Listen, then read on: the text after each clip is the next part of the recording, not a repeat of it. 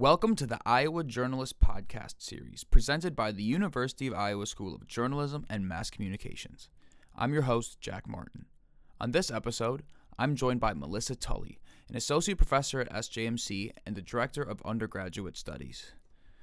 We discuss her research on media literacy, the spread of misinformation, and how people engage on social media. So, my name is Melissa Tully. I am an associate professor in the School of Journalism and Mass Communication at the University of Iowa. I'm also currently the director of undergraduate studies. I have been here since 2011. So, I am in, I guess, into my 10th year uh, working at the University of Iowa. Um, I teach classes in um, multimedia storytelling and digital media production. And I also teach classes about uh, social media and, um, and society kind of issues. So I teach a large lecture class and also I, um, a smaller class on um, social media and activism. Yeah, that's what I do here in terms of teaching. And uh, my research, I know we're going to talk more about that, but my research is in, uh, looks at uh, issues related to how people engage uh, on social media. So I, I do work in um, in East Africa, particularly in Kenya. I also uh, do research on misinformation and the way it spreads, and uh, also um, news literacy and some of the uh, strategies and tactics we have for addressing the spread of misinformation. What were your initial interests in journalism? When I uh, so I went to graduate school at the University of Wisconsin, uh, Madison, and I was interested in African media studies. So I um, I worked with um, a, a, faculty member there who studied media in and about Africa, and I um, also did work in African studies.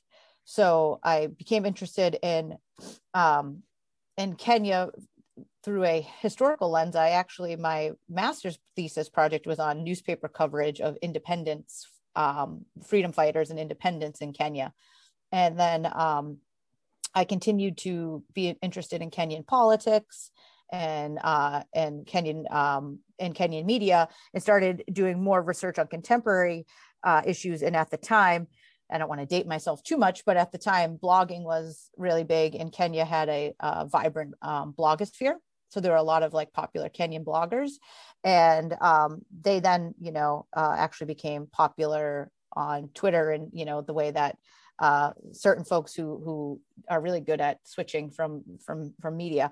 But I um I started doing research on Kenyan bloggers and the way that they were responding to political um, situations, particularly around elections so I really got involved in, in interested in studying the role of digital and social media in um, civic engagement, political engagement, and and that's kind of been at the heart of of my work for a long time. And I, I tend to focus on audiences and I do that, you know, in various contexts like social media audiences in the United States, social media audiences in Kenya, uh, and how they engage with information or create information or content on social media. And then when i when i look at institutions it's more about how institutions and organizations interact with these publics or interact with these audiences. And so a lot of my work has looked at um, social media as a space of of these interactions and as a space where we engage with news and information and um, and misinformation as well how did you develop an interest in African media? What was that? Was there a specific class that you took, or was it just things going on in the news? What kind of fueled that for you? Yeah, actually, I became interested in in um, African studies when I was an undergraduate. So I went to Boston College uh, for undergrad, and I was an English and communication major, uh, and I was interested in in um, post-colonial literature and post-colonial studies. And i did that more through literature at the time. And so when i went to graduate school i actually didn't really even know until i started looking around that like african media studies or studying media in africa was was a thing. I had come to it through through um, more of a literary background. So when i uh, went to wisconsin they have a uh, an amazing African studies program. It's one of the, you know, it's, it's it's a premier kind of um, program for African studies. So it was a perfect place for me because their journalism school like has uh, the kind of research I wanted to do, and then they had African studies, so I was able to learn and build in that area as well. Uh, I was always inter- I was interested in Kenya partially because of um, through the through the books I was reading at the time, it's a um, it's a former British colony, so they speak English, and I was able to, you know, read in English. Um, and then I learned Swahili when I was in graduate school, so that I could speak um, uh, and communicate in a in a local language. There's a lot of languages in Kenya, but English and Swahili are the two main ones. And just kind of kept developing my interest there. And then I, I started learning more about about Kenyan politics and, and participation. So kind of what I was what I was talking about earlier, and my interest grew from there. So I ended up doing my dissertation research in Kenya. So I lived there in Nairobi. I've I've gone back and done field work over the years, and that was kind of my main um, research interest. And then in the states, because it's really hard to do. You can't go to. I can't just pick up and go to Kenya anytime I, I want. I was also doing research about uh, news literacy and um, uh, particularly looking at how we could promote or encourage news literacy and news literate behaviors on on um, digital platforms. So starting out with looking at around kind of digital news, like uh, news stories on websites and moving to social media. So I was kind of doing these two things uh, as my two main areas of, of research. And for a long time, they were kind of operating parallel. They were related, but they weren't really crisscrossing. And now, in the last few years, I've been able to really bring those projects together. So, my current work is looking at news, misinformation, and news literacy in Kenya and in Africa more broadly. So I just um, was part of a collaborative research project that we just had our first paper come out yesterday, actually, that looked at um, misinformation in six African countries. And it's a, a large scale comparative project. So I'm really excited right now because I'm doing the kind of research that I've been doing for uh, a long time, but I'm, I'm bringing it all together and, and it's, it's really been uh, a really fun time for me.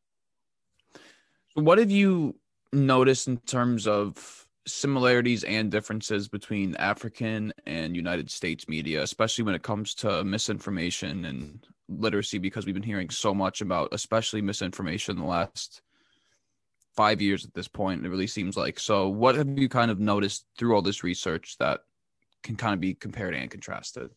yeah so when you think about comparative you know research like that you have to kind of think about what what are the factors that you want to compare on, right? So in our Africa project, one of the things that we wanted to do when we were selecting countries, and this can relate to the United States as well, is we picked countries that had different um, sort of levels of, of democracy, you know, more or less democratic regimes, and countries that had more or less free speech. So those are two factors that you can really think about as the things that would contribute to the spread of good and bad information right? So kind of what what's the government system and what's the what's the speech laws kind of what, how, how much is speech protected? Uh, you can also think about other factors like the economic development of the country. There are lots of things you can you can you can use as as factors. The um, the media system like how much of a of an actual vibrant media system do they have right? What's the kind of news system that exists? So if you think about the united states right we are you know a more democratic country with more open speech. So we can we when we think about how misinf- misinformation spreads here we have to really take those things into account. We have to think about how in the united states speech is protected but also we value it very highly. So even in places where uh, you know it's perfectly legal for twitter for example to take someone off their platform because they violate the terms of service it's, that's legal they're a private company they can do that as americans it, it tends to perk us up a little bit because we value speech so highly mm-hmm. and we value sort of the rights of the speaker so highly so you have that kind of competing uh, with this notion of like protecting, you know, not wanting to spread information, misinformation. And then in, in, in some of the countries that we looked at in Africa, so for example, Kenya, has is it's not fully democratic. It's it's kind of democratic but the elections the, the, past elections have been questionable at best in terms of if they were fully democratic.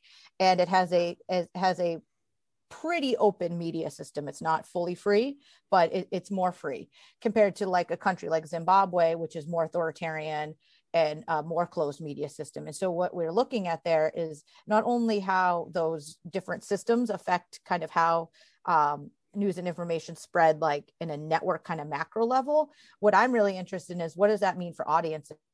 How do people then act in their everyday lives? How do they share news and information? What decisions go into you know oh hitting that you know retweet? And i think that's a really interesting dynamic because we we have to take into account the potential consequences. Like in some countries you can go to jail right? You can be fined. Mm-hmm. you could have something really bad happen to you. And in a lot of cases it's the laws that are supposedly designed to protect people that are used against them right? These laws that say oh it's illegal to spread false information. Well if you're a government official and you don't like the way someone's talking about you it's pretty easy to call that false information and to arrest you know dissidents.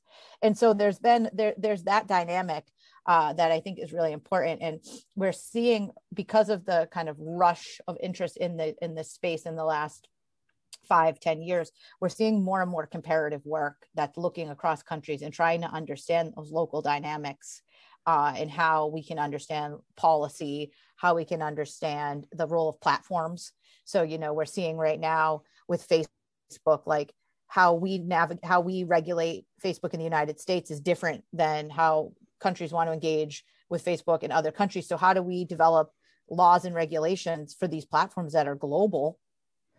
But they you know it, it, that's one of the really challenging challenging things is when we have we have uh, policy that we have to take into account. We have local context and audiences that we have to take into account. And we have these platforms. The place where we're doing so much of our of our speech is on private platforms, which is mm-hmm. kind of remarkable. And so we're at the whim both of the platforms. They can change their terms of service anytime they want. And we're also trying to deal with how that that's regulated globally. So it's a long answer, but I think what what's really important is we're beginning to as a as a field and this work is is there's a lot of this work looking across the country excuse me across the world we're beginning to really take into account these different factors and trying to understand you know what we might call the global misinformation ecosystem right? It's going to operate very differently in specific countries but by the very nature of the internet and by the very nature of these platforms it's an interconnected problem. And so how we address it is going to take both local being you know countrywide united states kenya ghana brazil australia whatever but it's also going to take some some movement on the global front and that's that's still to be determined what that's going to look like yeah, it's interesting that you bring up how you know Americans value their speech so much, and how when people become you know deplatformed or removed from Twitter, it becomes this big deal, especially when you know what happened to Trump getting removed from all these different platforms, and people were you know getting mad about it on you know a certain side, but and I think people often do forget that they are on private platforms where you can't just run and say it that there's rules behind it but no one ever I guess he reads the full terms and conditions, so you don't really know. But yeah, it's interesting that you say that, um, just because it really just seems becoming such a big and prominent issue, especially in America right now. Just because I've seen an experience just with everybody, just this uncertainty of whether or not you're going to get taken off of a platform because you say something, and it's just interesting. It's interesting to see where it's gonna go in the next few years. So, going off of your research, you've already published a research article this year, um, and you published ten last year. So, what what what were in those articles? What was that research focused on specifically from the last year and so far this year? yeah the the timing of academic publications is kind of is kind of wild if you sometimes you know some of that data is is relatively new you know 2019 some of it is from projects that started many years it just takes a long time. So it's an interesting you know we don't have to go into the rabbit hole of how academic publishing works but uh, the general um, thrust of my research recently and if you were kind of to look over the um, the bulk of that work has been about misinformation on social media um, and particularly looking at different kinds of interventions. So uh, correction of misinformation as a as a form of intervention and uh, news literacy efforts as a form of intervention. So i do research um, with uh, colleagues uh, emily vraga and leticia bode. Uh, we've been we've done a lot of work looking at um, how to use correction and how to use news literacy on Twitter. And we have a study coming out on how to use it um, for video as well. And that work is experimental. So we've done lots of experiments where we show people different, mm-hmm. um, different like simulated Twitter feeds, and we try to uh, engage with questions of uh, how correction, for example, does it actually reduce misperceptions? Can a news literacy message encourage you to do X, Y, and Z? So you see in that kind of body of work trying to isolate um, these certain variables and trying to understand effects. So that's more quantitative experimental work. And then I, I also, so I do, um, I do both quantitative and qualitative work, and I do a lot of research that is uh, mixed. So I try to bring multiple methods uh, to to bear on a question. And so I'm also doing the work around misinformation in Africa and really looking at uh, audiences, and that so far has been more qualitative. So interviews, focus groups, trying to understand the the um, the issues. And now I'm working on a project with a, a colleague from the University of Houston, Danny Madrid Morales, where we are actually, uh, hopefully soon in the next month or, two, or two, uh, launching a, a project in, in Kenya and in Senegal where we'll be doing these interviews to kind of understand the misinformation and news space a little bit more. We're going to talk to like professionals, like journalists and fact checkers and things like that. But we're also going to do an experiment where we do some of this more intervention based work. And so that's really exciting. That's coming up, and that I'm excited about that because we're also um, doing it in a French speaking country. So Senegal, uh, the the national language is French. So that's been exciting. But so the work that the the article that just came out literally yesterday um, was the was the comparative work in Africa and looking at the misinformation um, um, landscape in in those six countries and and, and trying to understand uh, why people share content and kind of the motivations for sharing. So in a nutshell, you know, over that that time, that's that's really been what I've been working on, um, and I, am really focused on this intersection of news literacy and misinformation, and how we can better test and evaluate and even understand news literacy. So I have a whole kind of body of work with a with a big team. There's five of us working on defining some of these um, terms and trying to actually measure news literacy. Um, and that that's an ongoing project as well. So you can see kind of how these things are all coming together and then the various publications touch on different aspects of, of that research. So you teach a lot of classes, whether it's, you know, multimedia studies or social media. And so how does your research with misinformation and media literacy play into the way that you teach those classes? Yeah. So in production classes, one of the things that I think is really fun about teaching, you know, teaching audio production or video production or photography or whatever it might be, is we're actually approaching media from the side of the creator. So I talked a lot about how in my research I approach it from the side of the audience.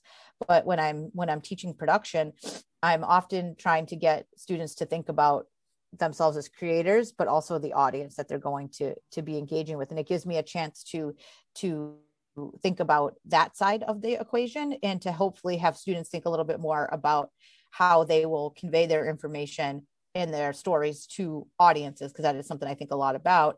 And particularly how they'll do it in a way when they are competing in this cluttered cluttered space right? So talking about twitter talking about facebook whatever there's so much news and information out there.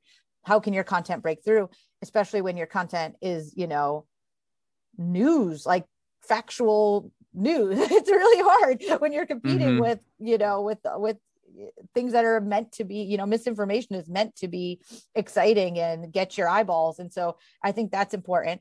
And then in my uh, more conceptual classes so i teach um, social media today which is a large lecture class. It's an intro level class. And so in there, I'm able to bring in a lot of my research because it introduced students to even just these ideas about misinformation, um, the ideas of how of um, news literacy, thinking about we talk we talk a lot about um, social media in different parts of our lives. So looking at politics, how news and information spread in the political realm.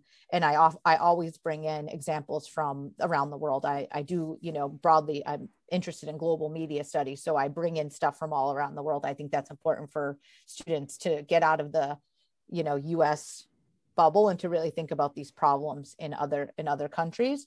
And then in the, my class on uh, social media and activism, it's really a class about um, social movements and uh, activism that are kind of around the world as well. We do we do examples from the United States, but in there we're always we're it, it, you know to get people to join your cause is a persuasion effort and so we're talking about news and information and we're talking about how uh, opponents of causes might use misinformation to try to devalue it or you know and so there's all of these interactions um, that that go on in the in the space around activism and trying to use these tools uh, to promote certain causes. So I'm able to kind of draw on the this research in the in those areas as well. And oftentimes, which is one of the best things about teaching, I get new ideas from you know teaching and talking to students things that i maybe didn't see connections between but the students might see a connection or and i think that's really exciting too do you see students news and media literacy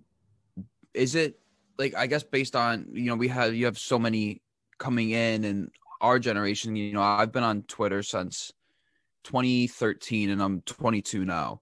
And even like freshmen now i feel like they've even been on like instagram and facebook and other things like twitch and snapchat. Like like i know like my girlfriend's younger cousin who's in like sixth grade they were already on all snapchat and tiktok and all this. So like do you think that they have like the younger generation, may, even maybe younger than me, have a better kind of gauge at spotting misinformation just because they've been on it for so long and can kind of tell like oh this like definitely looks fake compared to what i know is real as opposed to like an older generation who's primarily on facebook and can easily be tricked into believing that what they're seeing is real information.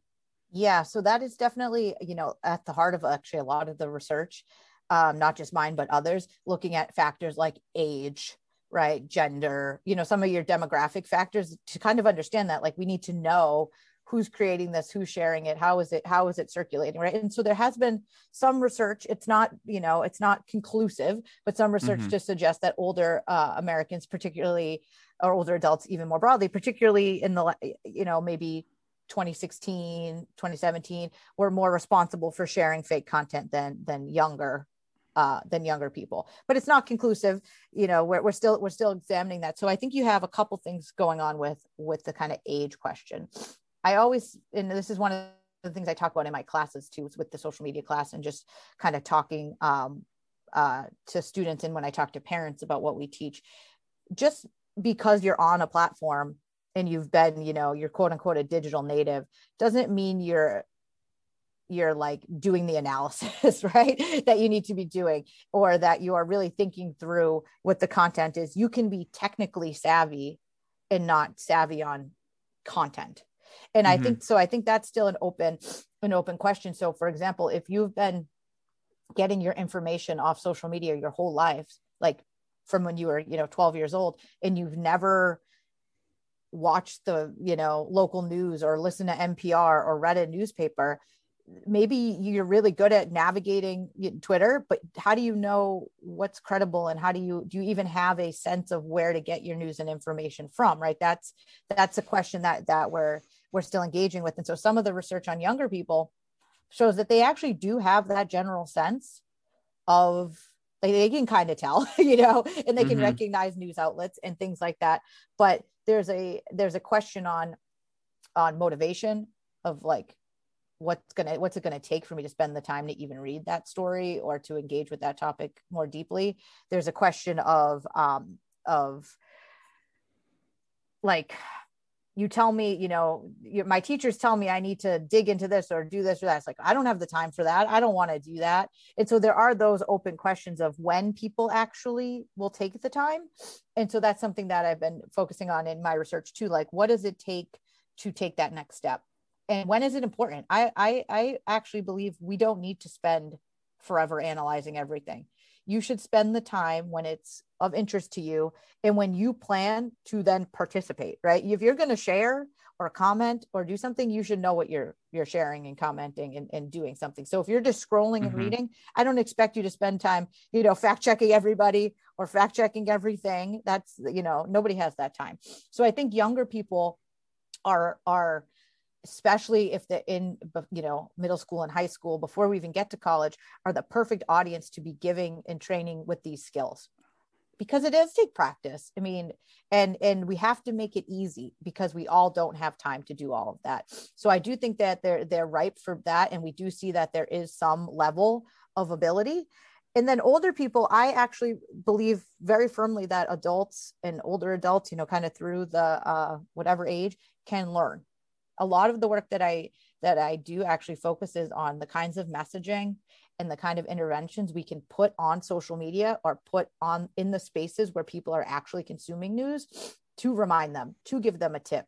Because i'm not going to you know my dad isn't going to go enroll in a media literacy class right, right. like he's not that's not, you know he, that's not what he's going to do. But if i can if i can give him a tip if i can tell him you know look at the you should look for these these things at least as a starting point. He learned how to use social media didn't he? He learned how to use facebook. He knows how to post pictures. He knows how to comment. What's to say that you know folks can't learn this stuff? And so i think it's mm-hmm. it's really important. We, we, we talk about these as um, non-classroom interventions. It's important to do that because we don't want to just write people off or assume they they can't learn.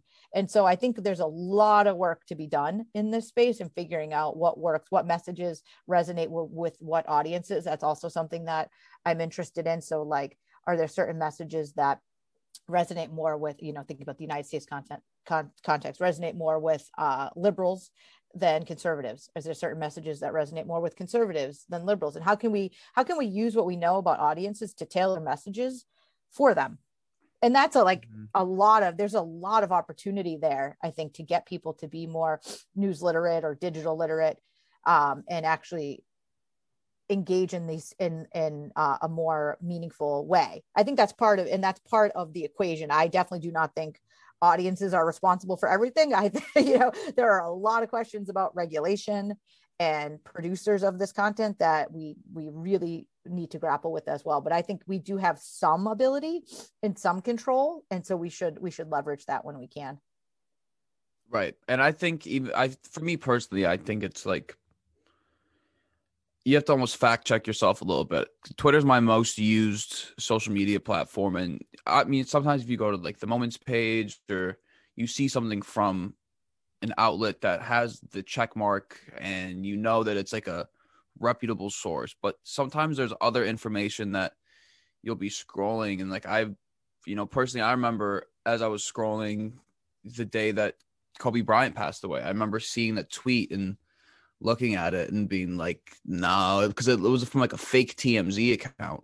This doesn't feel right. This feels like information just because I you always see that kind of stuff. And I remember I, I had to Google it and double check and confirm that it was real. But there's just stuff like that where even you'll see it blow up. Like there'll be like a celebrity death hoax on Twitter and it has 50,000 retweets or um even the what followed with Kobe Bryant afterwards, all the conflicting reports from reputable sources saying this is you know these many people died but no actually it's this number so there's just a lot of and i think there's the race now too to be first and be the first one to go you know viral however you want to say it is just leading to more misinformation maybe not even purposefully all the time but just because there's a sense of urgency and mm-hmm. being up to like the exact tenth of a second nowadays that it's just yeah I no I, like it's not helping I think you captured that really well. So there's a good example. That was something that you were interested in, right? So mm-hmm. for you, doing that extra work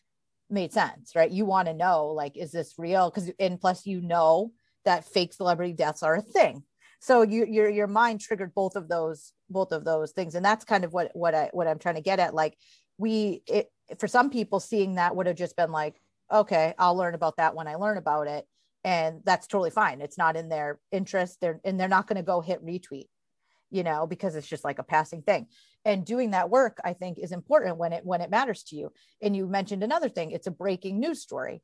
So if we can convey to people that breaking news is always unfinished and often has a mistake in it. And it's not because it's intentional. Like you said it could be just a rush or a misreport or we're still gathering. And so i think from the audience side knowing like just those two things that that you said could really help you.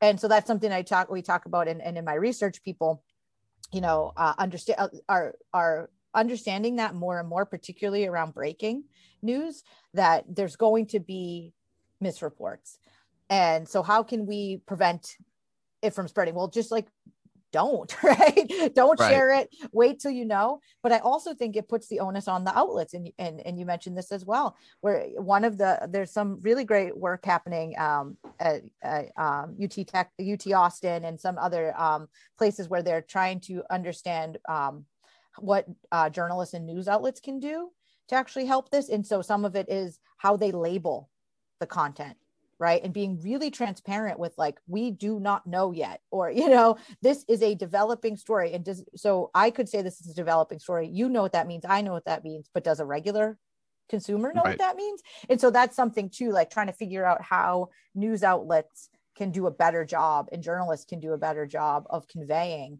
um, what they know what they don't know where they are with the story. Particularly for breaking i think is really important and i'm hopeful actually that we're seeing maybe we've turned the corner a little bit on the being first is more important than being right um, i think there's been you know the being first has been so important for for a while that i'm hoping that it's kind of turning back a little bit to you know maybe being second or third is better if you're right and and right. partially because there's been backlash you know on organizations that have really screwed up uh, and so it's an interesting dynamic and it's one where we see the dynamic between the audience and the and the journalist or the news outlet really really play out but that's something that in my work in kenya for example uh, people talked about like um, breaking news around like a terrorist attack or something it's very chaotic you don't know what mm-hmm. happened mm-hmm. right it, you know like by its very nature it's chaotic and people talked about well i might still share something breaking or something a little off because I'm worried and I want to warn people. And it's okay if it's wrong because at least I did, I mm-hmm. tried. You know, and so I think those are the kinds of factors that we have to consider and sort of really think through the implications of sharing that content. Right. And even with, I mean, social media now, I don't feel like there needs to be that rush to exactly be first just because of algorithms and the amount of eyes that are putting on it. I feel like when there's big news stories, even if say like New York Times, CNN, both tweeted. It's both going to get a lot of retweets. Like I remember, I don't remember. Maybe it was over the summer when there was that explosion in Lebanon, and that video started circulating around from all these outlets. Every outlet had tens of thousands of retweets and so many views on the video. So I feel like it's going to be seen eventually and by the audience that you're trying to reach and you're just going to people aren't going to keep coming back to it. So like yeah, I feel like that being first definitely needs to kind of go into the back burner a little bit as opposed to doing everything right, especially now as these big organizations are kind of always just like facing attacks and being called fake news, even when the stuff that they're reporting is correct. It, then it's just, mm-hmm. I feel like there just needs to be that focus to kind of help get rid of that stigma and kind of just like help journalists be so that they're not kind of always being thrown under the bus yeah it's definitely a question of, credibility and trust and regaining you know what can organizations do as you're mentioning to regain trust or to build up their credibility. I think there's a lot of tensions that organizations and journalists feel about how to get content out and some of it is about the business model of just being completely a mess and not know mm-hmm. you know because we have to think right? These are most of these outlets also are uh, for profit. And so thinking about how they're you know they're trying to drive people to a website or to a tv channel for advertising purposes. And you know thinking about that dynamic so there's so many dynamics that um, come into play that i can that it's very easy to see how these things happen. And i think um, in terms of like rethinking our priorities as journalists and as news creators is really is something that the industry needs to do and be reflective and say like okay you know things aren't going great as an industry overall. How can we what can what changes can we make and what what what can happen on on our end to both produce the kind of quality content that we want? Because journalists will tell you they don't like being wrong right? They want to produce good quality content. They mm-hmm. want to be seen as credible. And so what can they do while still navigating this super complicated and ever changing social media environment. It's not an easy task. And that's why there's been no, there's been no bullseye yet, right? No, no, nobody, no outlet has cracked the code on, on kind of all of this yet. And then, but you're seeing yeah. some interesting experimentation. So, what kind of tips do you have for incoming or current students, whether it's in somebody who's interested in the social media space or media research and or multimedia production? Just like what kind of advice would you give to students? Yeah, I think when you're, you know, coming to college, you should definitely explore op, you know, your options and opportunities. College is a is a time where you have more cool classes and clubs and student groups in front of you than you'll you know you'll ever have in your life so i always tell students to take think classes on, on topics that they think you know that interest them and really explore those those questions and those um those topics. But then if they come to journalism and they decide you know this is my major this is what i want to do i think it's really important to figure out um, not like oh you don't have to be you know a freshman or sophomore being like this is my career goal blah blah blah right? We don't know. People change their jobs five times in five years. I, that, I would never tell you to pick your pick your dream job and that's the end goal but i would say still explore. So one of the things i like about our major even just at the lower level when you take multimedia storytelling for example it's meant to be exploratory. There's a reason we introduce you to all different kinds of tools and techniques for telling stories. So that you can then make decisions going forward and keep gaining that knowledge. Oh, and you know, I always tell students it's just as important to learn what you didn't like as it is to learn what you did like, and then really kind of learning that as you go. So I think that exploring is really important. And then learning about if if you do want to go into media creation as a journalist or in or uh, in PR or whatever field, you need to know something, a topic as well. So then once you do start realizing what you're interested in, learn things about that are you if you're interested in sports learn about sports. Learn more about play than than just the play by play right? Like learn about the history of sports. Learn about sports journalism. If you're interested in in uh, global issues you know look into international studies and start really you know developing that as well because i think that's going to actually then set you apart. When you go to look for a job you're going to show you have the skills the technical skills the social media skills right? You can put together a tweet with a graphic, but you also show that you know about something. And even if you don't end up going into that field, you've shown your employer that you're willing to learn.